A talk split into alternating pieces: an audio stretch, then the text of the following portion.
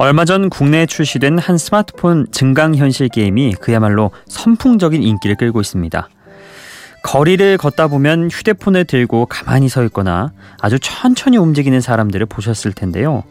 어떤 곳엔 이 게임으로 인해서 사람과 시설물 간 충돌에 주의하라는 안내문도 붙어 있다고 합니다. 요즘 증강현실이니 가상현실이니 이런 말들 많이 접하셨죠? 근데 이 기술들이 4차 산업혁명을 이끌 핵심 신기술이라고 합니다. 도대체 어떤 이게 무슨 얘기일까요?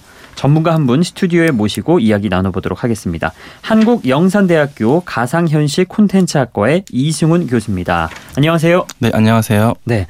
어, 요즘 대학교에 가상현실 콘텐츠 학과라는 게 개설이 돼 있다고 하더라고요.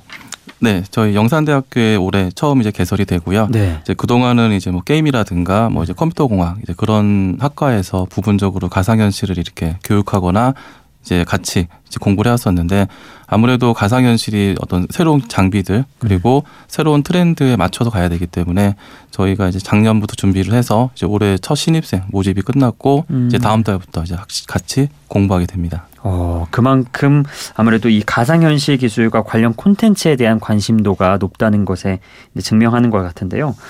음, 교수님 혹시 그 요즘 유행하는 그 피모 그 게임 있잖아요. 직접 네네. 해보시나요? 예, 작년 여름에 이제 속초에 가서 해보기도 아. 했었고요. 또 이제 해외 출장이 많다 보니까 네. 해외 갔을 때도 중간 중간 같이 경험을 했었습니다. 어 그렇군요. 그렇다면 교수님이 분석하시기에 국내에서 이 게임이 이렇게 선풍적인 인기, 인기를 끄는 이유가 뭐라고 보시나요? 이제 사실 그 게임에 적용된 기술이 증강현실이라는 걸 활용을 합니다. 그래서 네. 이 증강현실이라는 기술이 뭐 갑자기 나타난 건 아니고요. 이미 음. 오래 전부터 이제 많이 준비가 됐던 것들인데 최근 들어서 이렇게 그 포켓몬이라고 하는 어떻게 보면 IP를 기반으로 합니다. 이제 기존 게임을 활용하는 부분이 되겠고요. 네. 그래서 이제 뭔가 기존에 그 게임을 하던 분들이 어떤 수요도 있었고요. 음. 그리고 또 한국이 좀 상대적으로 늦게 출시가 됐습니다. 그러다 그렇죠. 보니까 좀 호기심도 있을 거고요. 그리고 또 기존의 게임들은 좀 어떤 단순한 부분들이 많이 있는데 네. 증강현실을 이용을 하다 보니 어떤 약간 또 다른 재미, 또 다른 경험들이 있기 때문에 음. 많은 분들이 찾고 있는 것 같습니다. 어, 이 증강현실 뭐 AR이라고도 하는데 이 단어가 아직은 좀 생소하신 분들도 계실 거란 말이죠. 좀 쉽게 좀 교수님이 직접 설명해 주신다면 어떻게 될까요? 네, 요새 이제 가상현실, 뭐 증강현실 여러 가지 음. 이야기들이 많이 나오는데요. 이제 네. 어, 증강현실이라고 하는 것은 이제 쉽게 생각하시면 여러분들 이제 스마트폰에 카메라로 네. 이렇게 현재 이제 앞에 보이는 어떤 건물이라든가 물체들을 네. 보는데 그 부분에 어떤 그래픽적인 부분들을 같이 추가를 해서 음. 어떤 정보를 준다고 보시면 되겠고요. 지금 이야기하고 있는 피게임 같은 경우는 네. 어 이제 그 위치 정보라고 해서 현재 내가 있는 위치를 중심으로 해서 어떤 게임 아이템이라든가 게임 캐릭터들을 나타내고 음. 그것들을 수집하는 그런 것들을 목표로 하는 게임이라고 보시면 될 것 같습니다. 바로 몇 달 전에 어, VR이라는 게 상당히 좀 이렇게 뉴스에도 많이 나오고 이제 언급이 많이 되기도 했거든요. 이것과 AR 이건 어떤 차이가 있는 건가요? 이제 가상현실은 이제 증강현실이랑 다르게 어떤 현실이 아닌 완전 새로운 그러니까 말 그대로 가상의 공간을 새롭게 네. 구성하는 부분이 되겠고요. 어 이제 가상현실은 이제 보통 HMD라고 하는 이제 얼굴에 착용하는 장비가 있습니다. 그래서 네. 그 장비를 착용을 하게 되면은 현실이 아닌 완전히 새로운 공간에 음. 들어가서 어떤 경험을 한다든가 체험을 한다든가 아니면 어떤 시뮬레이션 같은 것들을 이제 느낄 수 있는 이제 그런 것들이 되겠습니다. 그래서 가상현실은 현실에 뭔가를 좀 더 추가해서 네. 경험을 확장한다라고 보면은 가상현실은 뭔가 아주 새로운 음. 새로운 경험이라고 보시면 될 것 같습니다. 현실에 기반을 두고 있는 AR 그리고 가상현실인 VR 이렇게 좀 정리가 될 것 같고요. 한 걸음 더 들어가서 융합현실이라고 하는 MR이라는 것도 있는데 이것도 좀 설명 부탁드릴게요. 네, 이제 이 부분은 이제 마이크로소프트라고 하는 회사에서 홀로렌즈라고 하는 장비가 있습니다. 네. 그래서 기존의 증강현실은 이제 어떤 제한적으로 어떤 위치 정보라든가 어떤 추가적인 정보만을 가지고 진행을 하게 돼 있는데요. 이 홀로렌즈라고 하는 부분들은 이제 MR, 이제 복합현실이라고 그래서 그 이제 어떻게 보면 이제 증강현실과 같은 기술 위에다가 가상현실 부분을 같이 합작, 그러니까 확장을 했다고 보시면 될 것 같아요. 네네. 확장을 해서 뭐 예를 들어서 이제 그 장비를 만약에 어 해외에 이제 유학 간 자녀가 있을 때그 네. 그 자녀하고 부모님이 같이 그 장비가 있다면 서로가 직접 눈앞에서 음. 같이 보면서 뭐 대화를 한다거나 이제 그런 느낌도 가능하고요. 음. 또 의료에서는 어떤 어려운 수술 같은 걸 할 때 유명한 이제 의사분이 이제 해외에 있다고 하면은 음. 그 장비를 통해서 실제 수술 현장에 가셔서 같이 도와줄 수 있는 그런 것들도 가능하다고 보시면 될 것 같습니다. 그렇군요. 자, 그리고 이제 우리가 이론적인 설명은 이렇게 간략하게 들었고요. 이거를 영화의 한 장면을 통해서 또 예시를 들어주실 수 있다고 하는데 어떤 건가요? 뭐 가장 쉽게 설명할 수 있는 부분이 이제 매트릭스 같은 영화를 생각하시면 될 것 같고요. 네. 이제 차이가 된다면 매트릭스는 이제 머리 뒤쪽에 어떤 커넥터 같은 걸 연결을 해서 네네. 그 공간으로 이동을 하는 것이라면 음. 이제 가상현실은 어떤 HMD라는 장비를 얼굴에 착용을 해서 느끼게 되는 것이고 이제 증강현실이라든가 복합현실, 그러니까 MR 같은 경우는 이제 어떤 추가적인 정보를 확장을 해서 네. 좀더 현실적이고 다양한 정보를 느낄 수 있다고 보시면 될 것 같습니다. 음. 자, 그럼 저희가 이제 쭉 살펴봤던 AR, 또 VR, MR 이런 기술들이 어떤 장치들을 통해서 구현이 되는 건가요? 이제 그 뭐 장치라고 하는 부분들은 좀 다양합니다. 다양한데요. 네. 이제 기본적으로 이제 가상현실이라고 하는 이제 VR 부분들은 이제 양쪽 눈의 어떤 약간 시각적인 차이를 이용을 해서 입체로 음. 보이는 기술이 되겠고요. 이제 증강현실 부분들은 뭐 아까 잠깐 말씀드렸지만 어떤 위치 정보라든가 음. 어떤 카메라 정보 그리고 뭐 GPS 여러 정보들을 확장을 해서 네. 어떤 내가 있는 위치의 정보들을 최대한 활용합니다. 그래서 하드웨어 부분들은 어떤 새로운 장비라기보다는 기존에 개발된 장비들이 이제 융합이 되면서 음. 새롭게 등장한다고 보면 되겠고요. 그래서 이제 4차 산업혁명 관련돼서 이제 VR, AR, MR이 많이 나오고 있습니다. 음. 방금 예시로 들어줬던 그 매트릭스 같은 경우는 정말 현실인지 가상현실인지 구분을 못할 정도 수준이잖아요. 어, 현재 기술 같은 경우에는 어느 정도까지 와 있나요?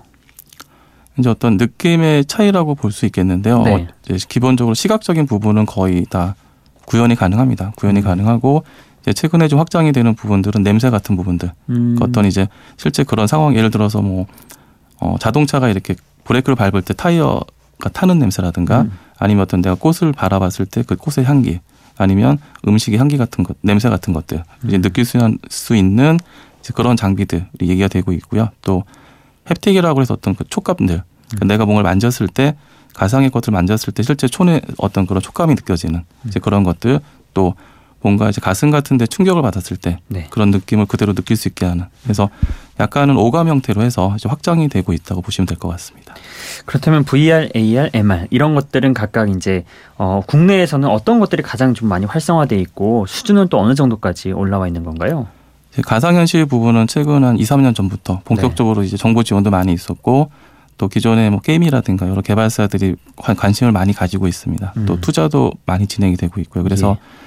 어떤 장비적인, 그러니까 기계적인 부분은 한국이 조금 부족하긴 합니다. 왜냐하면 중국이라든가 미국이 우위에 있기 때문에요. 음. 그렇지만 컨텐츠 제작에 대한 부분들은 한국이 많이 따라가고 있고 음. 오히려 부분적으로는 한국이 더 잘하는 것도 있습니다. 어, 다른 기술들은 어떤가요? AR이라든지. 이제 AR은 이제 아까 말씀드렸던 그 포켓몬과 같은 그런 게임들을 음. 시작으로 해서 이제 국내에서도 이제 부분적으로 시작이 되고 있는데요. 근데 이제 증강현실 같은 경우는 좀 약간 법의 이슈가 좀 있습니다. 예를 네. 들어서 네. 국내에서 어떤 그런 위치 정보를 활용하는 부분들이 어, 잘못 접근하게 되면 법에 좀 저촉이 될 수가 있거든요. 그래서 음. 그런 어떤 법 제도에 대한 개선도 좀 필요한 부분이라 이야기가 되고 있고 또 여러 회사들이 이제 포켓몬고처럼 어떤 IP들, 그러니까 기존에 만들어진 게임을 활용을 해서 네.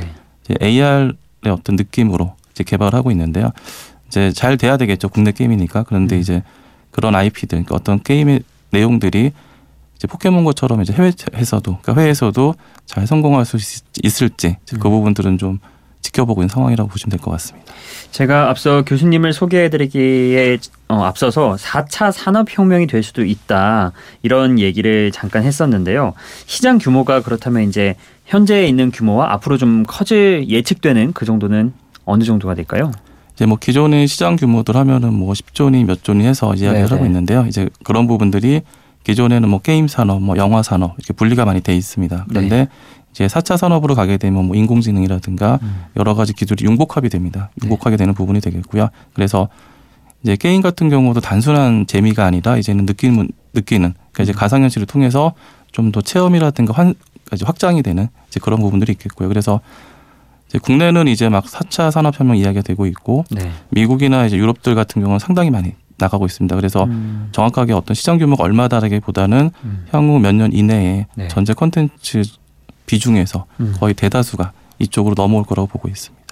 그렇다면 이쯤에서 이런 질문도 한번 해봐야 될 것 같습니다. 자, 그렇다면 우리 삶에 증강 현실이라든지 뭐 가상 현실, 융합 현실 이런 게 왜 필요한 걸까? 아무래도 이제 인간이 가지고 있는 본능이 어떤 뭔가 새로운 것에 대한 접근이라고 볼 수도 있겠고요. 네. 그리고 또 이제 얼마 전에 이제 나왔던 기사 중에 하나인데 해외에서 음. 어떤 이제 할머님이 할머님이신데 어떤 삶의 의욕이 지금 많이 떨어진 이제 음. 그런 분이신데 가상현실을 통해서 이제 손자들의 사진이라든가 음. 또 어떤 옛날에 좋은 추억들을 보고 나서 어떤 삶에 대한 의지가 높아졌다는 이야기도 있습니다. 그래서 어떻게 보면 우리 삶에서 이런 기술들을 활용을 해서 이제 많은 부분들이 개선이 될 수도 있고 또 아까 뭐 의료 쪽도 얘기 드렸지만 의료 부분에서도 많은 부분들 그리고 또 자동차 같은 제조 산업에서도 이제 조립 과정에서 네. 기존에는 옆에 매뉴얼을 보고합니다. 그런데 이런 MR 같은 걸 활용을 하게 되면은 네. 조립을 하면서 옆에 보면 매뉴얼이 따라다니는 거죠. 음. 그래서 뭔가 어떤 완성도라든가 제품의 품질도 높일 수 있고 음. 좀더 좋은 부분들이 개선이 될 수가 있는 부분이라고 보시면 될 것 같습니다. 음, 그 밖에 또 짚어, 짚어주실 만한 우리 생활에 도움이 될 그런 기술들 뭐가 있을까요? 이제 뭐 최근 들어서 이제 가장 좀 관심들 많이 가지는 것 중에 하나가 앞으로 없어질 뭐 직업들, 음. 뭐 살아남는 직업이 뭐가 있냐 그런 얘기를 많이 하는데요. 네. 아까 4차 산업혁명 얘기하면서 제가 융복합이라는 설명을 드렸었는데 네. 사실 어떻게 보면 융복합에서 융복합에서 가장 이야기되는 것 중에 하나 인공지능입니다. 인공지능인데 이제 이런 부분들은 국내 게임 개발사들이 상당히 많은 부분들을 잘 하고 있거든요. 네. 그래서 뭔가 좀 더 이렇게 기존의 어떤 삶의 질의 좀 확장이라든가 음. 또 어떤 그 하고 싶었던 영역들, 그러니까 기존에는 하고 싶었지만 못하는 부분들 이런 것들이 이런 기술을 통해서 많이 확장이 되고 좀 더 우리 생활에 많이 다가올 것으로 예상을 하고 있습니다. 음, 알겠습니다. 자, 그러면은 이러한 기술들이 우리 생활에 좀 실생활에 이제 훨씬 더 와닿고 일상화되기까지는 아무래도 좀 시간이 걸릴 것 같은데 교수님은 어떻게 보시나요? 제 제일 중요한 부분은 이제 이런 장비들의 가치가 되겠습니다. 그러니까 VR이든 AR이든 MR이든 어떤 어떤 산업군 저희 같은 개발자들은 이제 이미 충분히 가치를 인정 느끼고 있고요. 느끼고 있고 음. 이제 많은 개발하고 있습니다. 이제 아무래도 일반 소비자들한테 확장이 돼야 되는 부분이거든요. 그래서 이제 저희가 생각하는 건 아마 올해나 내년 정도까지 네. 그러니까 아마 이런 기술적인 기술이나 개발에서 좀더 이슈가 많을 것 같고요. 네.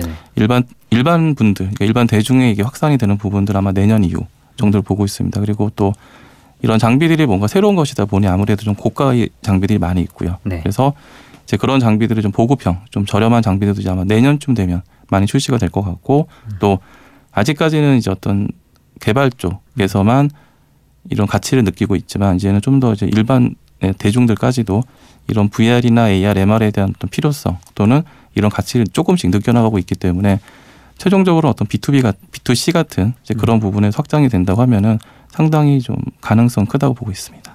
저희가 여태까지는 쭉 이제 장점들을 주로 이제 얘기를 나누고 살펴봤잖아요. 그런데 분명히 지금 현재 뭐 최근 열풍을 일으키고 있는 이 게임에서도 단점들이 보이고 있어요.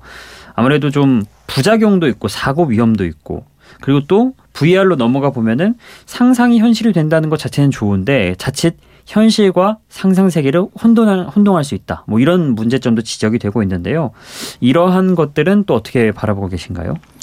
어, 사실 어떤 이런 새로운 산업이 등장할 때 반드시 어떤 좀 문제점들이라든가 이제 음. 어떤 이제 이슈들은 발생을 합니다. 근데 이제 중요한 부분들은 이제 결국 이 가상현실 관련된 VR이나 AR, MR은 어차피 저희 생활에 다가올 산업이고요. 네. 그렇다고 한다면 그러니까 사실 이번에 포켓몬 관련돼서 아쉬운 부분들이 사실 포켓몬과 국내 출시가 늦어졌기 때문에 네. 늦어졌기 때문에 해외에서 뭐 어떤 이렇게 뭐 사고 위험성 음. 그리고 어떤 그 게임 과정에서 어떤 사회적 문제들이 이미 다 알려진 사실들입니다. 네. 그러면 국내 출시되기 전에 어떻게 보면 이제 부처들이 정부 부처에서 음. 뭐 그런 것들 관련돼서 사전에 미리 주의 사항이라든가 조치들을 했다면 그러니까 예를 들어서 어 지도 정보상에서 뭐 현충원이라든가 네. 어떤 유적지 같은 데서는 그 게임이 안 되게끔 음. 사전에 개발서 협의가 가능합니다. 음. 협의가 가능한데 지금 상황을 보게 되면 출시가 되고 나서 네. 문제 있으니 하지 마라. 음. 사실 사후 조치거든요. 그래서 네네. 충분히 사전에 이런 것들을 서로 이제 업- 산업계가 조율을 한다면 충분히 예방 가능하고 음. 오히려 이제 이런 산업들을 저희가 받아들여야 되기 때문에 음. 어차피 할 것이라면 좀 더 적극적으로 육성해서 한다면은 충분히 국내에서도 경쟁력 이 있다고 보고 있습니다. 방금 지적해 주신 그 부분이 이제 정부와의 협업 어떻게 보면은 이러한 새로운 기술들이 발전함에 있어서 정부가 이렇게 좀 뒷받침해 줘야 되는 부분들이 분명히 있거든요. 그게 있고 없고에 따라서 또 결과에 많은 차이가 나타나기도 하는데요. 음, 그렇다면은 정부 차원에서 어떤 뒷받침 즉 뭐 필요한 법이라든지 제도 이런 것들이 있으면 좋을지 어 뭐 이런 의견은 또 한번 내보시는 것도 의미가 있을 것 같은데요. 네, 이게 최근 뭐한 작년 정도로 제가 기억을 하는데 최근 네. 들어 정부에서 이야기 나오는 것들이 뭐 규제 개선, 뭐 네. 규제 개혁 이야기 많이 나옵니다.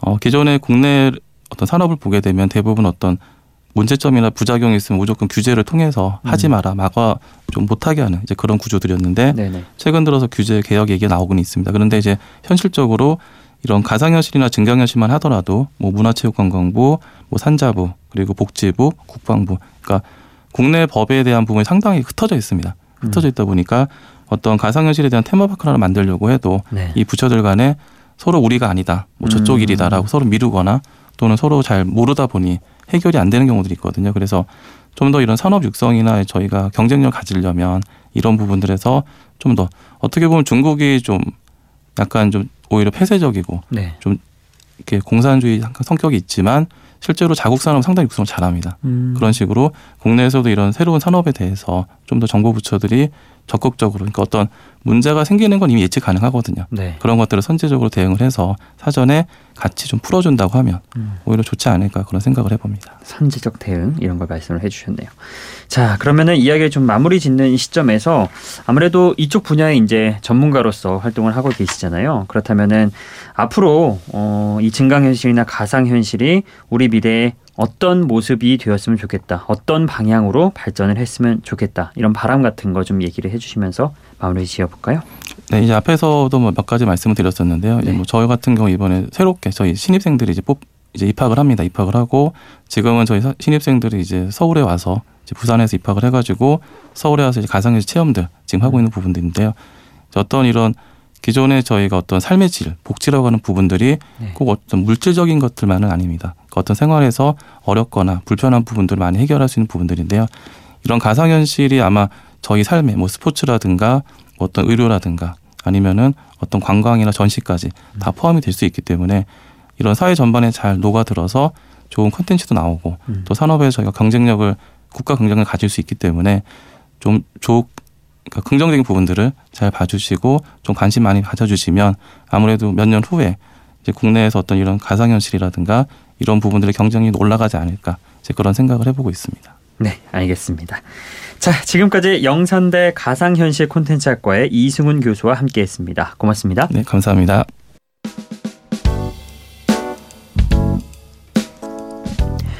자동차 한 대가 저속으로 차선을 넘나들길래 경찰에 붙잡았다고 합니다. 음주운전인 줄 알았는데 알고 보니 운전자가 요즘 열풍이라는 증강현실 게임을 하고 있었다고 합니다.